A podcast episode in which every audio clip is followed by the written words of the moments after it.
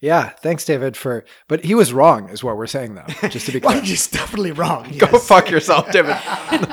yeah, who the fuck do you think you are? All right, good. Glad we uh glad we got to that. Um, Glad we just you know alienated another listener. yeah, exactly. That's uh, that's how you grow the base, buddy.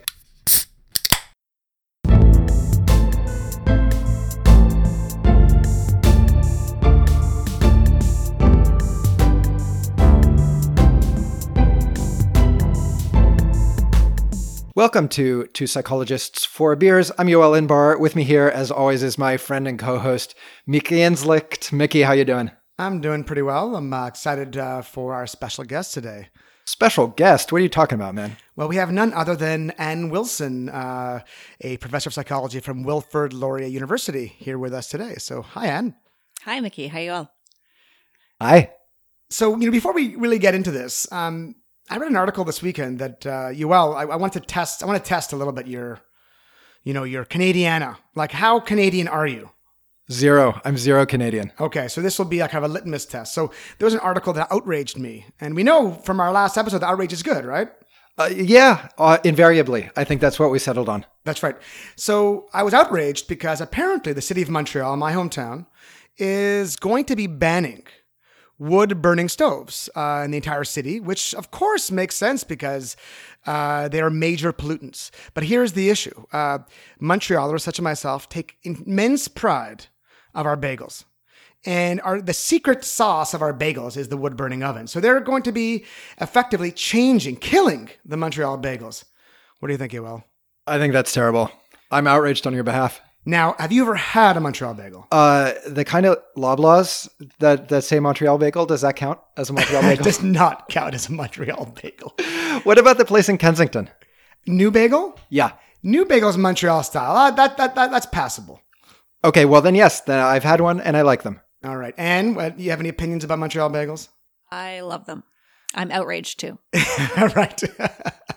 It's kind of hilarious because it's actually a friend of mine who wrote the article. Uh, Joseph Rosen uh, wrote this article in the Globe and Mail.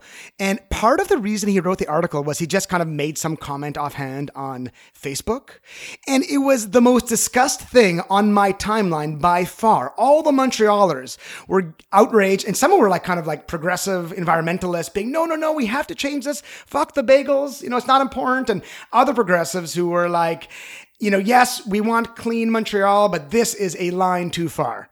Um, so I thought it's hilarious. This is uniting Montrealers. Are there really enough like bagel making wood burning ovens that this is a significant contribution to to the air quality? Well, apparently, I mean, according to Joseph, no. So the major pollutants are well, homes uh, that have wood burning uh, wood burning ovens, uh, major industry, but there are apparently something like in the order of seventy small businesses, uh, usually family businesses in Montreal. Uh, that use wood burning. So these are bagel factories. These are uh, Italian pizzerias. These are uh, Portuguese chicken places. So they will be affected, but you know they're I think small potatoes compared to the big uh, the big polluters. Right. So I feel like you should be able to get an exemption for like cultural heritage reasons. Yeah, so apparently this might be happening. So the mayor of Montreal contacted my friend Joseph after she read his article, probably just to calm him down, because the, the the title of the of the article was "The Death of the Montreal Bagel." That would be like saying the death of poutine. Um, maybe even more so, because the Montreal bagel is a rich love of that in uh, at least in Montreal. Yeah, Mickey, I think this aggression will not stand. Across this line, you shall not. exactly. Um, so are we going to stop dicking around and uh, what, what are we doing? I think we should uh, talk beer. And and Anne, uh, this is what our fourth or fifth, you know, donation of beer. Anne has been uh, very generous and donated beer to us. So, Anne, can you tell us a little bit about what we'll be what we'll be drinking today? Yeah, well, I am from New Brunswick and I actually listened to a number of your podcasts on the long drive to New Brunswick this summer and brought back some beer, uh, sort of as a celebration and to thank you. Um, and it was nice of you to actually invite me to come on to share it. That wasn't required, but thanks. So the one that we're drinking first is from a nano brewery called Think Brewing. Um, and it's from Harvey, New Brunswick. And if you look online, the brewery basically just looks like a little barn. Like it's it's almost looks like it's half falling down. So I'm assuming it looks a little bit better on the inside. And the beer is called the Eureka ESB Extra Special Bitter. Excellent. And a, a nano brewery. That's I, mean, I don't think I've ever heard that term before. Yeah, that's we do it tiny in New Brunswick. I'm going to remember that next time I meet a man from New, uh, New Brunswick. Um, so, well, thank you, thank you for for for generously bringing us beer, and we've got, I think, a, a selection, a variety of beers for um, uh, for the for after the break. So let me just do a kind of a little quick intro of Anne for our listeners. So as I mentioned, uh, Anne Wilson is a professor of psychology at Wilfrid Laurier University, um, which has become a bit infamous uh, in certain circles, and we'll talk about that in a little bit. Um, and now you are a fellow of the Canadian Institute for Advanced Research in their Sustainable Societies group. Successful societies, yeah, yeah. Uh, successful societies, sorry and you were like really at the front lines of um, this strange series of events uh, that occurred over the past year and a half. So I suspect some of our listeners know the story, but not all of them. So do you want to kind of tell us the story of what happened at Wilfrid Laurier? Yeah, sure. So the the initial event um, hit the news uh, because of a, a recording that was released. Um, but the backstory before that happened is that a TA, Lindsay Shepard, who's a relatively well known name at this point, um, she decided to play a little bit of a a, a, clip of a debate that had happened on public television between Jordan Peterson and some other scholars that was really talking about the whole gender pronoun issue, right? And this is something that um, has I think a lot of people have heard of over the last while. Um, they were debating. He was saying that uh, some of the new laws were um, a restriction on his freedom of speech, and he was opposed to some of what was happening. Um, and she decided to show this as part of a class. It was a tutorial that she was teaching that had to do with grammar essentially so um, the class was at least kind of loosely related to things like pronoun use and she thought that it would be interesting to bring in this kind of controversy so you could argue either way about whether that was a good idea for her to do without consulting with the professor and so on um, but what ended up happening after that is that uh, the the professor got wind of this. Um, it's actually a little unclear exactly how. Initially, it sounded like there was a formal complaint, and then it turned out later that there wasn't. But it, at some point, it, it get, got back to him that there might have been some concerns about this. And uh, rather than bringing her in maybe for an individual chat, he had uh, a couple of other people in the room with him. So there was another professor and there was somebody from the equity office. And it really did turn into, it was like an hour long. Uh, it was it was a pretty uncomfortable conversation, um, and it included quite a lot of I think kind of harsh uh, accusations towards her that what she was uh, doing was. Um, gendered that was breaking the gender violence policy uh, that it was hate speech um, and a number of other things um, she was crying at various points on the the recording um, and at some point during this this uh, this interaction anyway she decided to start recording it. So this is how it became public knowledge is that it was released to the media. Oh so i didn't know that. So it wasn't recorded from the get-go. So she didn't go in there being i'm going to record this and get them is she was maybe upset what was happening and decided to kind of midstream to to record. I think it was fairly early on um, and i believe at least what i've heard is that she had been advised to potentially have the have the opportunity to record, right? So to have her computer with her. Um, and I think it was fairly early on. She was concerned about the fact that there were three people against one and that sort of thing. So she did decide to record at some point. Now, there's a lot of different views on how that actually went down. Some people think that she kind of did it on purpose to really catch them out. Um, but you know, I I listened to the tape and no matter what you think of Jordan Peterson and what you think of uh, the issue, I thought that her treatment was was just not great, right? That, that it shouldn't have happened the way that it did happen, um, and uh, you know, so I was really quite concerned about it, and it turned into this huge campus controversy, right? And so this is where you know I was looking at it through one lens as just a member of this campus community, and a, another lens was my interest in political psychology and in this polarization that I saw happening around me and that sort of thing. And so I was seeing this go down kind of right in front of me. and uh, the way that it ended up getting construed was um, that there were really two sides that you could take, right? So you were either somebody who supported trans people on campus, or you were somebody who supported free speech, right?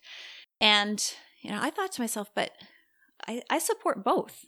I, I don't I don't see this as uh, an either or kind of situation, and it was very difficult to figure out how to wade into the debate because if you kind of stood up for one side, it was conveying that you were against the other side. And so this is actually one of the things I do want to say, and I'm quite happy to say publicly that um, I am pretty ashamed of myself because at the time, at that first um, moment when this whole thing was going down, I stayed quiet, as did most of my colleagues. And I can't tell you how many behind closed doors conversations we had about it. Um, but very few people actually stood up publicly and defended her at that point. Um, in some cases, it was because nobody knew exactly what the real deal was, right? So we didn't have enough information. But in a lot of ways, we really just didn't want to get involved because these two sides were at each other's throats I, I just I, I want to hear a little more about what it felt like to be there as this was going down. So you talked about you you feel like you don't even want to stick your head up because there's these very angry people on all sides yelling at each other and you don't want to get in the middle of that. So say a little more about what that was like. Yeah, well, I mean, I think that uh, a lot of us are you know, we're busy academics, right? We got a lot going on. And so to really responsibly get involved in this kind of stuff, it often means dropping what you're doing, you know, doing some research, understanding the actual issues. So, you know, I was doing the, all of that kind of stuff on the side. I started to listen to what Jordan Peterson was actually saying about these topics. I started to try to understand what the other side was saying and that kind of thing. Um, but it's it's actually tough to really, you know, jump in when you don't have all of that information. And there really is, you know, there was a bit of a tendency to just kind of label people, right? So um, I initially there were petitions going around. So I initially um, signed a petition saying that I support free speech. And then I started to read the comments, right? The comments on the petition. And the comments were coming from, you know, these people who were expressing really pretty, you know, racist and anti trans perspectives and this kind of stuff. Not all of them, obviously. Um, but some of that um, underlying animosity was really kind of emerging. And one of the things I had to do was spend a lot of time trying to understand, you know, what's my position on free speech? I I really strongly support it from a principled perspective. And I also know that sometimes it gets used as cover for racism or for transphobia or whatever else. Um, but that doesn't mean I can stop supporting free speech, right? Um, so it was that kind of thing. And then on the other side, there was a petition going around saying, well, you know, you support trans people and, um, and this kind of speech is violence against them. Um, and, you know, I was feeling so torn because I'm like, but I do support you. I, you know, I, I think that it's really important that you're not harassed and that you're not subjected to mistreatment of any kind. Um, but that, I can't do that by saying I don't support free speech, right? The, the, those two things. How do you figure out a, a way um, to to do both? Um, kind of odd. I mean, as you're saying it now, I'm like, this is these are orthogonal concepts. I mean, you, you know, they're not linked, they're not opposites, uh, and it's strange that in at Laurier.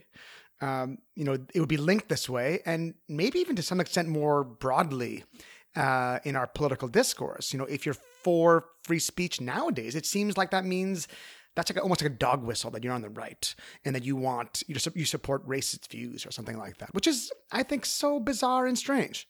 Yeah, I that's one of the things that I've been saying over and over again as much as I can that as somebody on the left, I want to take free speech back. That doesn't mean know, it doesn't belong to, it does belong to everybody, but there has been, I think, a real move towards mistrusting what the word free speech means and what it means when somebody says they support it, right?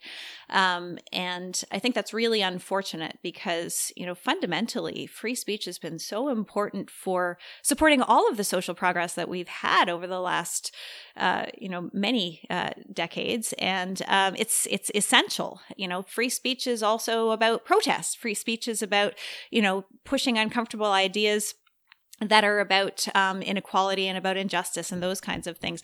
So I think that we've got to figure out a way to get past this idea that if somebody talks about being supportive of free speech, that means that they want to have the right to just say, you know, bigoted things. Well, it turns out that I mean this this kind of notion that we have about this link between free speech and let's say bigoted views. There's some research suggesting that you know it, it, shouldn't be this way, but it seems like it is being used to some extent as a cover for prejudiced views. So I have a paper in front of me right now um, by White and Crandall, uh, published last year in uh, the Journal of Personality and Social Psychology. Um, it's titled "Freedom of Racist Speech, Ego, and Expressive Threat," and you know there's a lot in there. Um, but in a, let me just read this one line here. In a series of eight studies with uh, over 1,600 participants, we found that explicit racial prejudice is a reliable predictor of the quote unquote free speech defense of racist expression. Participants endorse free speech values for singing racist songs or posting racist comments on social media. People high in prejudice endorse free speech more than people low in prejudice. And the meta, meta-analytic correlation is an R of 0.43, so not small. Um, so, Mickey, I haven't read this paper. Um, did they look at issues that where the left would endorse, you know, the unpopular position? So let's say, for example, um, criticizing Israel, right? So that's something where many campus administrators have wanted to shut that down. Um, so say that you know you give people scenarios about people who want to criticize Israel in harsh terms, and then you know you ask them, well, do you support free speech for these folks, or maybe even do you support free speech in general? Wouldn't you see that flip? Don't you think? Uh, possibly. I mean, so you know, I also I too have not read this paper. I read the abstract. nice. Thanks. Thanks for admitting it. Yes. Um. But I mean, so I think one. I, I remember when Chris Crandall was talking about this. I think in the media a couple of years ago. Um. He made the point. He made a. I think an important point, and that is that um, yes, you know, prejudiced people might endorse free speech views as a cover, but the other link doesn't necessarily work, right? So you being pro pro free speech does not mean you're high in prejudice. I mean, in general, I feel like people, um, their commitment to principles in the abstract is uh, fairly weak, and they uh, endorse the principles that happen to be good for their side at the moment. Um, so if you like for political reasons like the particular speech that's that's being restricted, then you're like, oh, free speech, great. And if you don't, you're like, oh yeah, you know, censorship censorship sometimes sometimes a solid idea. Right. So like I I think just by picking the scenarios, you can uh, flip the relationship would be my guess. Yeah, no, I, I, I don't, I don't doubt that's true. Um, but I mean, I think it, nonetheless, I think it's interesting that we're. I mean, it seems like it's you know quote unquote centrists uh, or or right wingers who seem to be kind of uh, waving the free speech flag much more so than those on the left. Which to me, it's not a it's not a political issue. It's it's, it's just a value that we have as a society, uh, and uh, whether you, it's a value we hold, we should hold, whether we're on the right or the left. But it seems right now to be owned by the right. Right. So so let me give you a cynical take, which is this. If you find yourself in a position of power, um, which the left in in the U.S. certainly is not in general in the political system, but is in some spheres, so academia, um, entertainment, arguably the media. If you are in a position of power, then it becomes more attractive to shut up your opponents, right?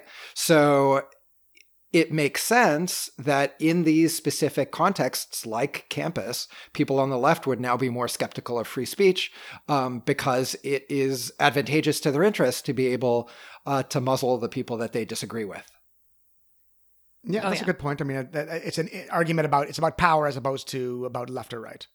Yeah, there's nothing like inherent about this. So like imagine an alternate reality in which, you know, the right dominated campuses, um, they would be not particularly fans of free speech because they would want to shut up uh, the minority on the left who they disagree with and there's plenty of evidence that that is the case, right? So at places where, uh, you know, Christian colleges, it happens in the reverse, even though those are conservatives, if they have the upper hand. Um, you know, and there's also evidence that although there is this tendency towards these kind of campus free speech crises, crises being left wing driven, there are more cases right now of uh, of faculty members being fired because of left wing views instead of right wing views, right? So it's certainly not something that I think is a partisan issue. And I think it's been a real mistake for the left to allow it to become a partisan issue, right? I think that you can kind of distinguish two things. So it's always going to be the case that people will appeal to a principle when it fits their cause, right? So that's just sort of basic motivated reasoning. It's more important to me when it helps me to achieve whatever end I'm trying to achieve. But I do think that free speech is also a principle that you can try to protect, or at least do your best to try to protect without bringing that kind of uh, partisanship in. Um, so, you know, for example, uh, the you know free speech defenders who uh, defend both left wing causes and um, the you know like the, the right for neo Nazis to march, right? So uh, the ACLU. Um, that's something that's actually pretty hard for a lot of people to get behind because it's much harder to really kind of feel that principle when it's going against your views. Uh, but I think that that's kind of what I would like to see us try to get behind. I think that institutions like universities are really the place to try to rediscover that if there's anywhere out there that can. Um, and I don't think that it's a matter of just kind of allowing it to become uh, used as this partisan issue to um, at, at this point is being used by the right to discredit the left. And I think it's really strategically a bad idea for us to let that happen. Why? Well, for one reason, I think that people like Richard Spencer, so this is the you know famous neo-Nazi in the states, and our Canadian, uh, not quite version of that, but uh, somebody like Faith Goldy, for example, right? So they have been able to get a lot of attention by being heroes of free speech, or in some cases, martyrs of free speech, right? So a strategy is for them to come on to campus and um, it's actually kind of good for them to get shut down, right? Because they they look better, they get more sympathy if they're mistreated by people, I think, than if they actually have to stand there and say what they have to say. So this was part 2 of the Lindsay Shepard issue at uh, at Laurier actually. Um, one of the things that happened next was we formed a task force to uh, to talk about free expression and to develop a statement of free expression and to kind of move forward as an institution. Uh, some people thought that you know this was maybe just kind of a cynical administrative activity. I put my name forward to be part of this task force because I actually thought this was an opportunity to maybe do something to move the needle on social, so, social and and cultural change on this topic, right? So I think it's something that would be good for us all to start re embracing to some extent. And now she is suing uh, Wilfrid Laurier. Um, what are the thoughts? I mean, actually, Wilfrid Laurier seems to have a number of court cases against it based on this incident, I guess. So one by Lindsay Shepard and two by Jordan Peterson, I think. Yeah, he's double suing us now. Yeah. Yeah. So what is the feeling on campus? Um, maybe let's talk about Lindsay. Um, Jordan gets too much airtime, anyways. Uh, so, w- is there sympathy to, to to her court case? Is that going to just be settled and kind of hushed up, or what's going to happen there? Yeah, I don't know if I can touch that all that directly. I think that there are two pieces to it, right? And I'm I'm no legal expert on this stuff. She might have a, a case and possibly one. I don't know whether it's going to be settled or how it's going to work, but um, she may have a case for some mistreatment having to do with the original incident. The other thing that she's arguing is that the incident made her unemployable in academia. I'm not so sure that that's a solid case. I think that the original incident, there was some real injustice that went down. Um, but everything that she chose to do after that has kind of made her the name that she is. And, you know, some of that is on her. So I'm not sure that you can really say that that had to do with the original incident in the same way. I mean, one could argue that she is more employable now. Maybe not in her chosen field. I mean, not uh, at least what she was studying at, at Wilfrid Laurier. But yeah, she's a practically a household name, um, and I'm sure she would be employable. Um, oh. But but so I mean, but I agree though some injustice was done, but whether you know whether that affects her future employment prospects, I'm not so sure. Yeah, well, and I think I mean she was given an award by the Heterodox Academy. She has been re- recognized both by scholarly and non-scholarly kinds of organizations. So even if there are some subset of people who think poorly of her, I think that she also has quite a a positive following. Um, so I'm not sure that she's going to end up coming out uh, badly in all of this.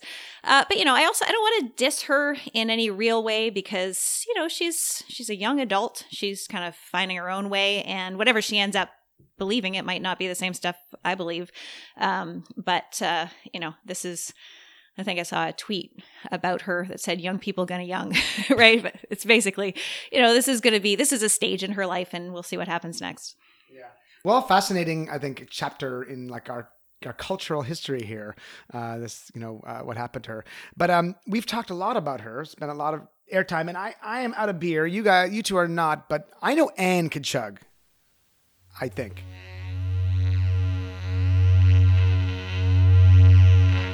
She was underwhelmed if that's a word. I know it's not cause I looked it up.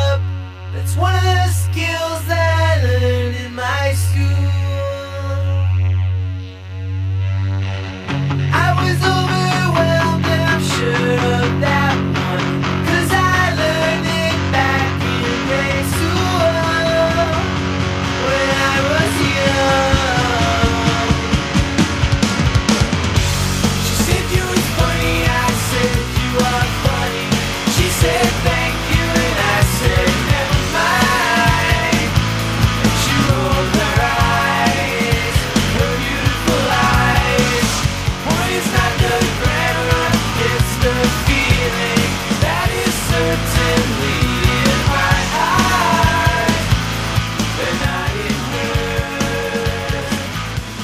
We're back. This is the part of the show where I tell you how to contact us. So, probably the easiest way is on Twitter, where we are at Four Beers Pod, at Mention Us, or DM us. Our DMs are open, so you can DM us whether we follow you or not. If you're more of an email person, our email address is fourbeerspod at gmail.com, and that will go to both uh, me and to Mickey. And finally, our website, as always, is fourbeers.fireside.fm, where you can listen to our back catalog of episodes as well if you have some time to kill. Um, what uh, what are we drinking? We've switched beers after the break. Uh, do we want to just go around and say what we got, or Yeah. And you want to start us off? Yeah. So I have something from Maybe Brewery, and it's an old growth extra special bitter, also a New Brunswick beer. Okay, and I have a beer that's from uh, New Brunswick as well, from Big Axe Brewery of Nackawic, New Brunswick. Um, and this is called the uh, Wrath of Putin Double I- IPA. Um, it's kind of intense. It's 7%. 7%. Yeah, it's strong. Wrath of Putin is real. It's got a little Soviet worker fist on here.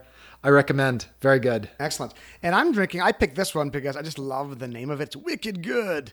Uh, it's a, a pale. Um, uh, it's a East Coast haze, and it's from uh, Garrison Brewing Company out of Halifax, Nova Scotia. So we're getting a lot of uh, East Coast, Canadian East Coast beer, which is um, much appreciated. I think it's our first uh, episode with beer that is east of Quebec. We had a Maine beer, so hold on, that, that'll be. They're, count. they're like waste. Yeah, not but not as far. You know, uh, Nova Scotia and New Brunswick are, are east of them. That's, that's true. It goes like slanty. Yes, that's right. Good at geography. You know, I've I've never been further east in Canada than Montreal. It's kind of embarrassing. That's the middle of the country. well, You guys all call it the East. the, reason why we have the pleasure of having you on our show, Anne, is because you gave a talk today, uh, a well-received talk at uh, the University of Toronto in our psych department, um, and you talked about political polarization, and there's a lot of I think we hear a lot about how our society is increasingly polarized, uh, more so than ever.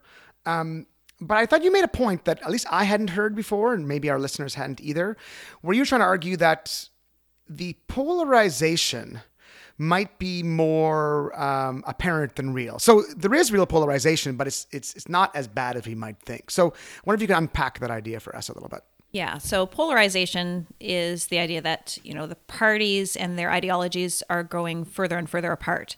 And that is happening. There's a pretty well documented uh, pattern where that's actually going on, both in terms of what politicians do and what the general public is doing. But false polarization, this idea that polarization is also at least partly illusory, is the thing I'm really interested in is people are really seeing a lot of polarization, maybe more than actually exists. So, one of the things that tends not to be newsworthy is all of the places that we have common ground and the places that we actually agree on things across parties. There are more of those than you might expect. Um, but what ends up being really newsworthy, and it's you know the click clickbait and you know the stuff that really you know gets cycled on a lot of especially partisan media, are the fairly extreme, pretty vivid, and pretty egregious instances of bad behavior on both sides. Right. So this might be the racist behavior from Republicans. Um, and maybe the kind of snowflake or social justicey kinds of behaviors from uh, from liberals, and these kinds of things end up they might actually be relatively rare, but because they get so much attention, they're so vivid and they get replayed and replayed, people end up thinking of them as being much more common than they really are. So, those types of things, and it's not just those two issues, but those types of things seem to uh, be contributing to this false polarization that we're seeing. There's probably some other things that also contribute, um, but it ends up meaning that when we see these relatively rare bad behaviors, we start to kind of attribute those things to the entire group to a greater degree than we should. And that may actually end up leading us then to double down on the extremes of our own side to be less likely to dissent when we maybe should be dissenting and saying, hold, hold on, you know, let's not go so far um, in a particular direction. And, uh, and it can actually end up eventually leading to real polarization. So, I mean, I mean, I, again, I, I, you presented some interesting data. So maybe I wonder if you can talk to us a little bit about the data that l- leads you to believe that the polarization might not be as severe as we've been led to believe. Yeah, so I'll give you a couple of examples, right? So, uh, one of the characterizations that we hear a lot um, from people on the left is that Republicans are racist. And you can certainly point to instances where you know you see racist behavior so it's certainly not something that is completely made up. But i'm i'm actually of the view that you know that's it's not necessarily fair or accurate to be trying to paint anybody with the same brush. And we we're a social psychologist right? We know that you're not supposed to do that. You're not supposed to stereotype an entire group on the basis of some individuals within that group. And i think that that's actually you know that's part of the process that i'm talking about here um, but so we find, for example, that a relatively small proportion of Republicans endorse these kinds of racist actions. Um, and if you ask liberals how many Republicans endorse these actions, they're estimating at least one in two. Right. So it might be like 10, 15% actually do, but they think it's closer to 50%. Now, the same thing happens uh, if you ask the other side. So if um, something like really censorious, intolerant, um, liberal uh, perspectives on free speech. Uh, it's actually like you know not very many liberals who who support that. It's around fifteen percent in, in, a number of samples that we've taken in the U.S. And uh, yet, if you ask especially conservatives, uh, they say that it's you know over 50%, about 60% that believe this kind of stuff. So there's this misperception. And when you think that that many people on the other side actually hold these views, it has a couple of downstream consequences that are really important, I think. So one of them is that you start to really dislike the other side because you really disapprove of these egregious things that they're doing. And, you know, fair enough, these things are egregious. If you actually think that every second person you're going to meet from that side is likely to hold those views, then you're going to dislike the whole group and maybe not want to engage with them. So we have some data that shows that dislike leads to disengagement. You're not willing to even have a conversation about these topics with people on the other side. The problem there is that that means you end up not having a chance to disconfirm the misconceptions that you have, right?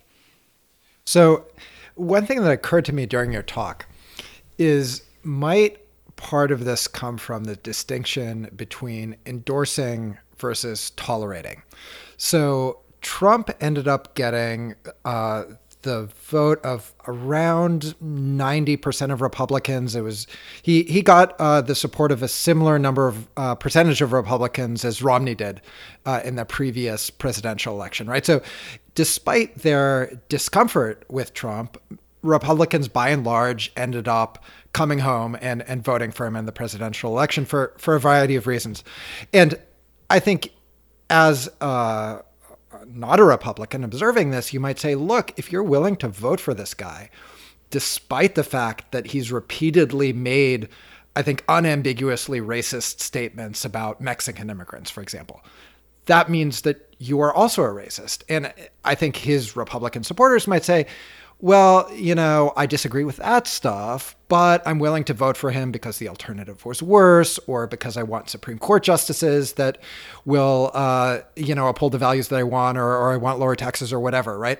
So to them, it's like they're they're choosing to overlook something that they don't really like because they have other goals. Whereas from the other side, it looks like, well, how could you possibly support this person unless you're on board with this agenda? Does that seem at all plausible to you? Yeah, I, I think that, so I can't speak to it with data, but I think that that is one of the real pushbacks when you say, well, you know, maybe we should seek common ground. Not every Trump supporter is racist and that sort of thing. And uh, so you can always say, well, but they support it. If you choose to support somebody who has these kinds of views, then can you really uh, duck it?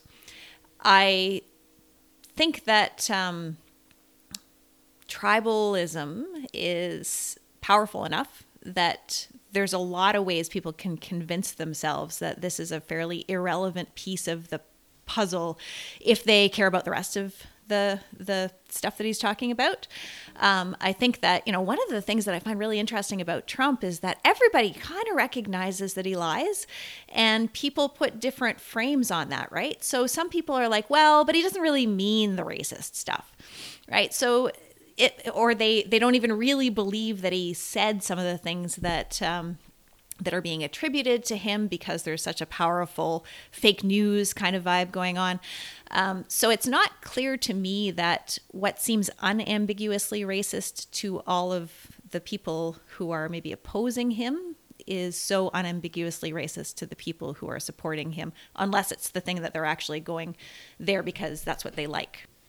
So, um, you know, one I, I think it's a theme for us, Yoel, something we've talked about. Uh, I think over the course of a few of our episodes, is this notion that some of us um, are afraid to speak up, are afraid to speak our mind, and I wonder if you can talk a little bit about how this notion of you know false polarization might actually lead to you know the differences in the way we conceive of our own side, even, and as a result, we might choose not to speak up because our opinions of our own side might be different than reality.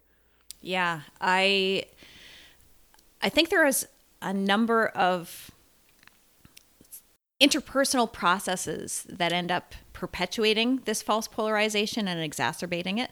And one of the ones that I've started to investigate is this idea of being scared to speak up about the things that you actually don't agree with, that you perceive your side as standing for. And I think that you know, this ties back a little bit to what we were talking about earlier, having to do with things like free speech and that.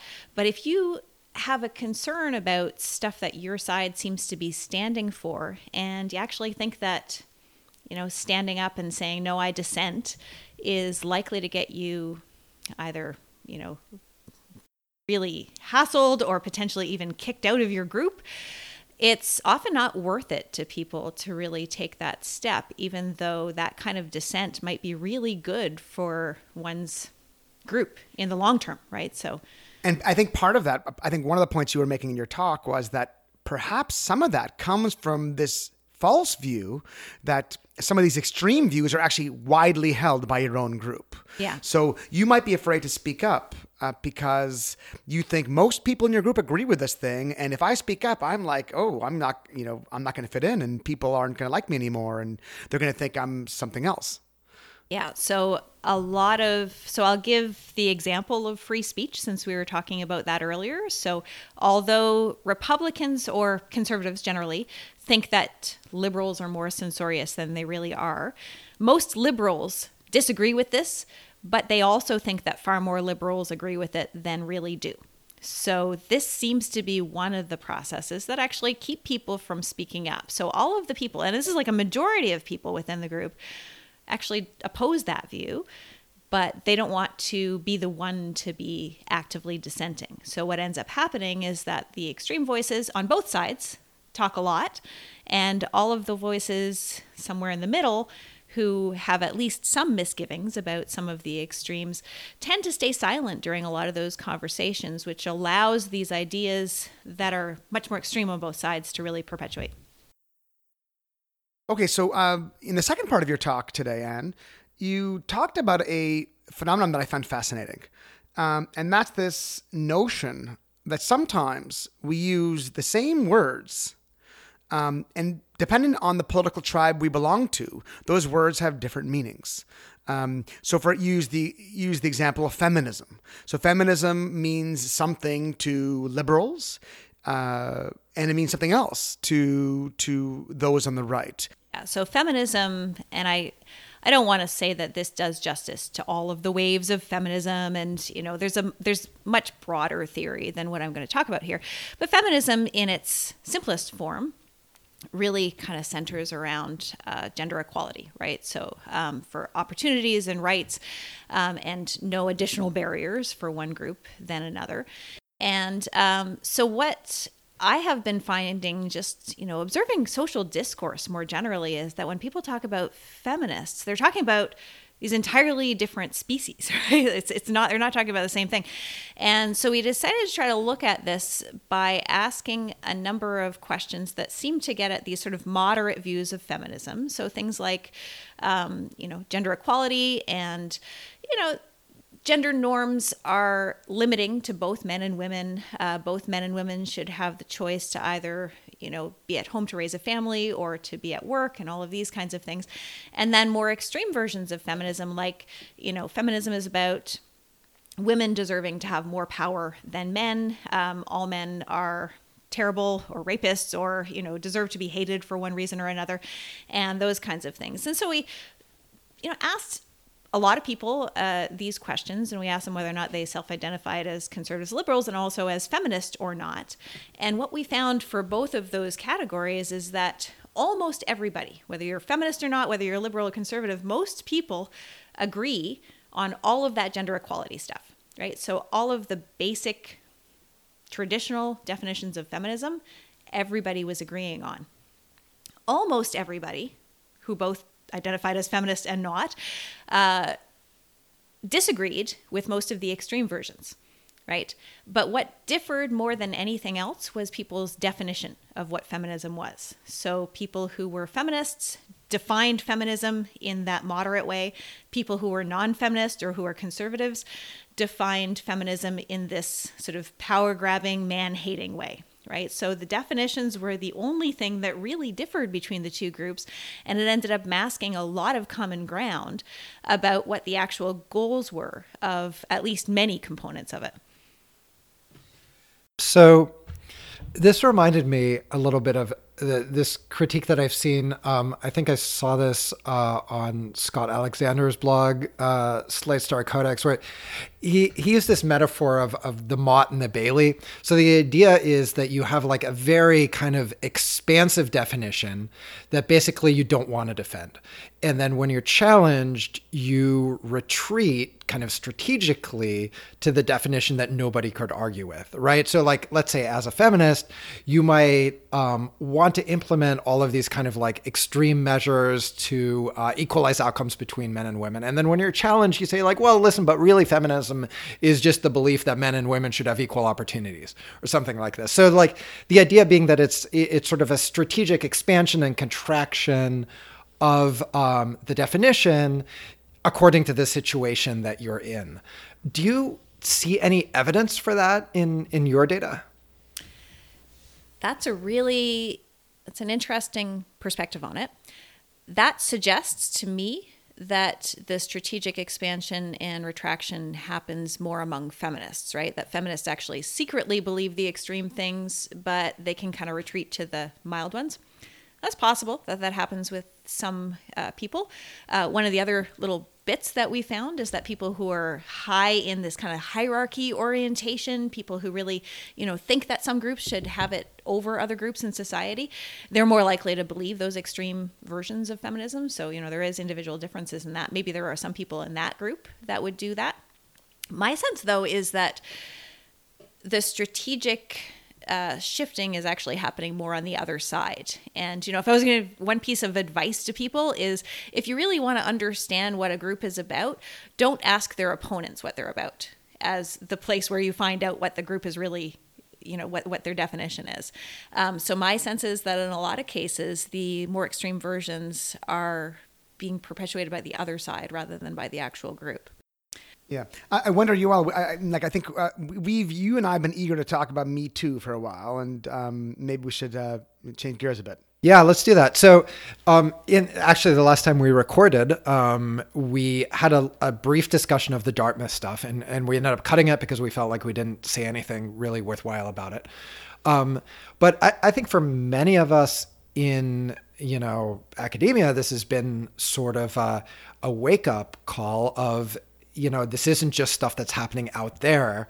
This is stuff that is we should say allegedly, um, allegedly uh, happening here as well, where uh, you know there there may be situations, um, environments in which there are like literally, you know, years of people abusing their powerful positions in order um, to sexually uh, take advantage of subordinates, um, and and that evidently, allegedly, at Dartmouth, uh, you know, for years nobody did anything. Right? It was sort of an open secret um, that there was this kind of environment of exploitation um, of graduate students by faculty, and that nothing was done. Everybody sort of looked the other way. Um, and I think to a lot of us, this has been shocking, you know, reading the details of, of the lawsuit that these graduate students and former graduate students have filed against the university. Um, and I, I believe against the professors in question as well. Um, just the the content of it is is really just just shocking, and I, I think led a lot of us to ask like, how could this happen, and and what can we do? Um, and obviously, this links to the Me Too movement and the broader culture, where people are asking kind of a similar question. Um, so, Anne, I, I gather that you have, you know, you you know stuff about this. So, so what do you think? Um, I have really complex views on Me Too, and some of them I think just really, you know, correspond to what you just said. That there are many cases that have come out in the last while that make it clear how pervasive this kind of stuff can be at times at least. One of the things I find really interesting about even the Dartmouth case is that many people who were involved at one point or another, including graduate students in um, in the program at various points, if they didn't get the worst of the treatment, many of them knew something was off and things were a little wrong. But all of those local experiences don't add up to the aggregate that we're seeing now, right? So that's part of, I think, what makes this kind of stuff so hard to navigate when you're in a single instance, right? So if it's a single instance and you kind of feel like it's inappropriate, what do you do? Do you call it out at that point? Uh, and many times it's only really in retrospect when you start to see all of these things add up that it becomes really obvious. So I think it's actually really easy to deal with the super obvious cases. At least from my vantage point, it seems to me like the Dartmouth case is pretty super obvious. And I think that one of the things I've been spending more time thinking about, I'm glad that these super obvious cases are starting to see the light of day. I've been spending more time thinking about the somewhat less obvious cases and how the Me Too movement is possibly going to start turning into this this partisan issue that I think would be really bad for the movement. I think that, you know, sexual assaults and sexual harassment is something that is relevant to everyone. It may be more frequent for women. I think that it's inappropriate whether it's for women or for any gender. Um, but I think that it's starting to be one of these other situations where you know it risks uh, seeing this kind of polarization happen, where one side says we're for you know believing all women in all situations, for example, and then the other side says we're for due process, right? And that's where I can see it going off the rails in ways that would be really unfortunate to me because I think that it actually is raising really important issues. So I, I wanted, I definitely want to talk about the more kind of marginal uh, cases, um, but I wonder if we could just, even for a minute, just before that, just to acknowledge that Me Too has been you know, so powerful. Like before Me Too, I, I'm not sure we would have you know, Dart, the Dartmouth case would see the, the light of day. Okay, so in my opinion, at least, Me Too directly resulted in um, people speaking up, people being outraged at you know you know this this this years, decades of, bad behavior at Dartmouth, but it's because Me Too happened that people started speaking up. Before that, people weren't. So I think you know. Um, uh, there still are these obvious cases. We've, we've heard about Dartmouth. I'm sure there are others that we'll hear about, you know, in the next few years. Um, so that alone, I think, has been good. Um, so let's at least say, okay, you know that, you know that's that's that's a positive. It's a net positive. Um, but I think, and then maybe, maybe now we can talk about maybe potential overreach and how it might, yeah, it might end up becoming something that divides people. I suppose uniting people all of us saying, "Hey, this is no good." Um, no one wants the kind of stuff that happened, this Animal House atmosphere at Dartmouth. But now the more subtle things are, are more problematic. Yeah. So, where do you think that this uh, partisan alignment on this comes from? Is it the Kavanaugh nomination? Was it already happening before that? What do you think? I think uh, the the Kavanaugh nomination certainly exacerbated it, but I think it was happening beforehand. And I want to start by saying that you know I came into this really like even emotionally, like personally, finding that it was super empowering. You know, I've been I'm a me too, right? Like I think almost every woman can have some of those experiences if they really think back. Um, I'm fine, but you know there there have been cases um, that have been like that. I mean, one of my academic cases, I actually turned down a job. I turned down a tenure track job because it was evident from the job interview that sexual harassment would be a, a regular part of my life right wow. at that institution. So it was it was blatant enough that during the campus visit you're like this is not going to work for me. Yeah, but this was 20 years ago and I can say the way that I framed it at the time was geez, he would be exhausting.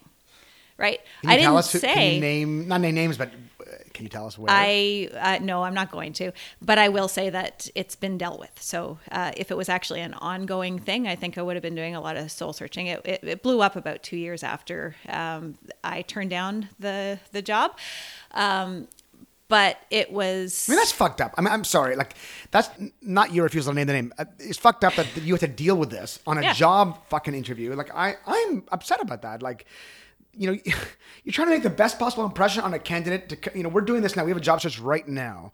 Um, and I couldn't imagine this happening. Uh, I mean, maybe I'm just a fucking idiot. Well, I mean, you don't see it, right? Like you're you're not in the room when these things happen, but uh, it's just that it's hard to hold people accountable. People have tenure; they uh, they have a lot of power, um, and if they want to act out, um, then they have to be. I think my impression is really extreme in their misbehavior in order for anybody to do it. You have tenure doesn't mean you have to be a dick. Words to live by.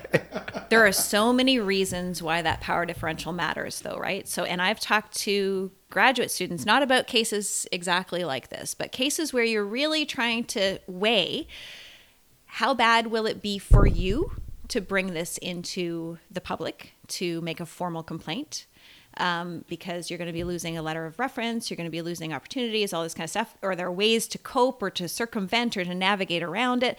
And that's the kind of stuff that should just not be happening, right? And uh, I think that it, it absolutely still is happening, right? I think that it's happening. I also want to emphasize, though, that, you know, I've been doing this for 20 years. I've had a handful of situations and I've had a ton of really excellent male and female colleagues. So it's not like it's everybody, right? And it's not like it's a daily occurrence. It's just that, you know, the two or three or four that have happened shouldn't have happened.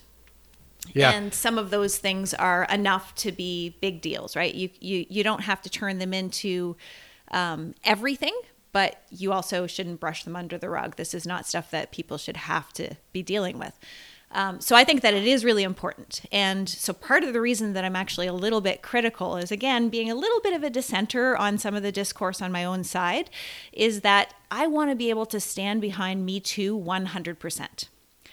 And there are a couple of things that have emerged in the discourse around it that make me feel uncomfortable about standing behind it 100%. And one of them is believe all victims. So that's a hashtag, it's a slogan. It's not what most people really think, but it is it's pretty prevalent in social discourse, right? That, you know, that's as far as you have to go. You just believe all victims. I think that there's a real reason for that. I think the reason is that there has been too much of a balance tipped the other way, right? That there are so many ways in which it happens behind closed doors, if it's a he said, she said kind of thing, that victims are not believed enough. They're um, challenged. What were you wearing? What were you doing? How did you invite this behavior? All of those kinds of things. So there's a really good reason why that push has happened. But from a straight up justice perspective, I can't get behind the idea that the accused doesn't have rights too. Um, and I don't think that that actually happens in most cases, but I do think it's something that, you know, feminists need to allow to be on the table and to talk about in a relatively compassionate and nuanced way. So uh, you were talking earlier about um, the meaning of words and, and being precise. And I I wonder if this is a case in which um, the people who are using this phrase are using it in a way that that is maybe a little less precise than than we would want, right? So, so you said, well, nobody actually believes that, um, and I think you could rephrase this this hashtag as um, your prior should be that the woman is telling the truth, right? But be open to disconfirmation. And I think most people would be like, yeah, given the low base rates of false reporting, that seems reasonable. Fucking Bayesian. Fucking patience. Well, to one one thing that I just to be a devil's advocate, one thing that is actually relevant is if you started with a new prior, if you start with a prior of believe all victims all the time, all accusers, that base rate might change, right? So that's you know it's it's not like it would change because most women would lie, but the reasons not to do a false accusation now. I mean, there's absolutely no benefit to a false accusation, right? And if the base rate changed, if it became a believe all uh, all accusers kind of situation, then I think that that that assumption would have to change as well. Um, So one other one critique I've seen uh, of the Me Too movement, and, and, and to be honest, I'm not exactly sure what to, to make of it. Um, this is about a couple, I think a year ago, uh, right at the start, really, of the the movement, um, was by Masha Gessen, who made the point of like simply we need to differentiate. We need to have gradations of bad behavior. You know, like on a Likert scale from Aziz Ansari to Harvey Weinstein, where we acknowledge that both are bad and inappropriate behavior, but one is um, grounds for maybe jail time, um, and one is grounds for maybe you know learning a bit more about you know not to pressure people, um, and. Uh, so when she said it, when Masha Gessen said it, I, I think I suspect it was well received. I, I, that was my that was my thought. But then I've heard other people express that same thing, and they'd received quite a bit of blowback. So Matt Damon, I think, made this uh, made this comment early in early days of Me Too, and he I think got so much criticism from people. Um, so what is your take on this kind of this issue? Yeah. So, I mean, I, to be completely frank, I agree with Matt Damon. I agree with Masha Gessen. And I think maybe part of the difference between each of those two people pointing it out was the way that they framed it and the position they were coming from. Um, but, uh, you know, I think that is true. Um, one take on Matt Damon's statements that I've heard is that you know he was sort of framing it as nobody is is making this nuanced distinction, and so all of you people not making this nuanced distinction, you have to start doing it. And that characterizes a group that's actually pretty heterogeneous as being much more single minded than it really is. And uh, so I listened to Sam Harris and Rebecca Traister talking about this. And Rebecca's point to Matt, or to, to Sam, who made a point, I think, about this, is that, you know, there were a lot of feminists who were talking about gradations. And it's not like people were actually saying, yes, everybody should go to jail, right? But I think that we do have a relatively low nuance social media environment. And uh, so people do tend to react in ways that maybe are a little the gradations are often missing in the way that people are actually talking about these things. Um, at least in public discourse but if you actually you know were to put this to most people they would say yes of course it's different if somebody you know says an inappropriate comment versus somebody actually you know uses their power to uh, to expect some kind of a, a sexual interaction right so At one point that Rebecca Traister made in that podcast, which uh, resonated with me, and I guess I didn't appreciate it before. Um, you know, she was making the point that you know Matt Damon hasn't suffered. Um, a lot of people who have you know. Um, you know, maybe made some comments that were, uh, uh, you know, were appeared to be gauche comments. Yeah, maybe they got some some angry people on Twitter, but that's it. You know, they're still celebrities. They're still making money. Their their careers aren't in jeopardy. And so what? So people are angry with you for a day or some news cycle on on Twitter. Who cares? Um, so let's not worry too much about it. Um, and uh, I mean, what did you make of that? I mean, I, I thought I, I was persuaded by that. It's like, okay, yeah, yeah, people are you know rational on Twitter anyways, so who cares? I think that was true for Matt Damon. He's just fine. But I think that a lot of people who heard that interaction and who maybe were having the same private thoughts that Matt Damon said out loud thought, well, if it was me, I'm not a famous celebrity. So, you know, somebody could potentially do more damage to me for saying the same sort of thing. So I think that there's, I think she has a really strong and important point to make that, you know, it's a little snowflakey to use that word to say, oh my gosh, Matt Damon was so injured by this. Uh, but I, I think that it's actually, I don't think it's something that you can just disregard. That when people push back on these things, sometimes, especially for people who are somewhat less powerful, uh, it can actually have real consequences. Yeah, and I guess for Sam Harris, this, is a, probably a, a, point that he takes personally because he's received lots of blowback um, for various opinions that he has. Um, and I mean, he's not suffering. I mean, he's got like a million listeners on his podcast, um, nearly as many as we have. Um, yeah, he's he's hot on our heels, isn't he? Yeah, that's right. Um, and you know, he's got these you know speaking tours everywhere. He he's doing well. Um, but still, I mean, I get one negative feed, you know, one negative comment on Twitter, and I'm thinking about it for for an hour. Um, it, and those are just Yoel's, you know, subtweeting me. Um, one thing I've been thinking about more in the last while is you know the role rather than thinking about all of this in terms of identity politics which is a term that gets overused I think about a lot of this stuff in terms of class and economic inequality and you know discrepancies in people's opportunities to access things like you know education. And a lot of these ideas are things that are really coming from this intellectual class in a lot of ways. And yet if these things are permeating culture more generally then people are judged pretty harshly for not being up on the most recent perspectives when they might not have, I mean, they don't have the time, the energy, or the opportunity to have actually read up on exactly what the right terminologies are or what the right perspectives are on these kinds of things. Yet, I think that there are cases where people are uh, really harshly criticized as though they should know all that stuff. Yeah, I, I think that the class breakdown and this stuff, especially in U.S. politics, is is fascinating. Um, so um, I've been reading this book, which I think we're going to talk about in a future episode, uh, "Identity Crisis" by uh, Lynn Vavreck and, and colleagues. You, you know it?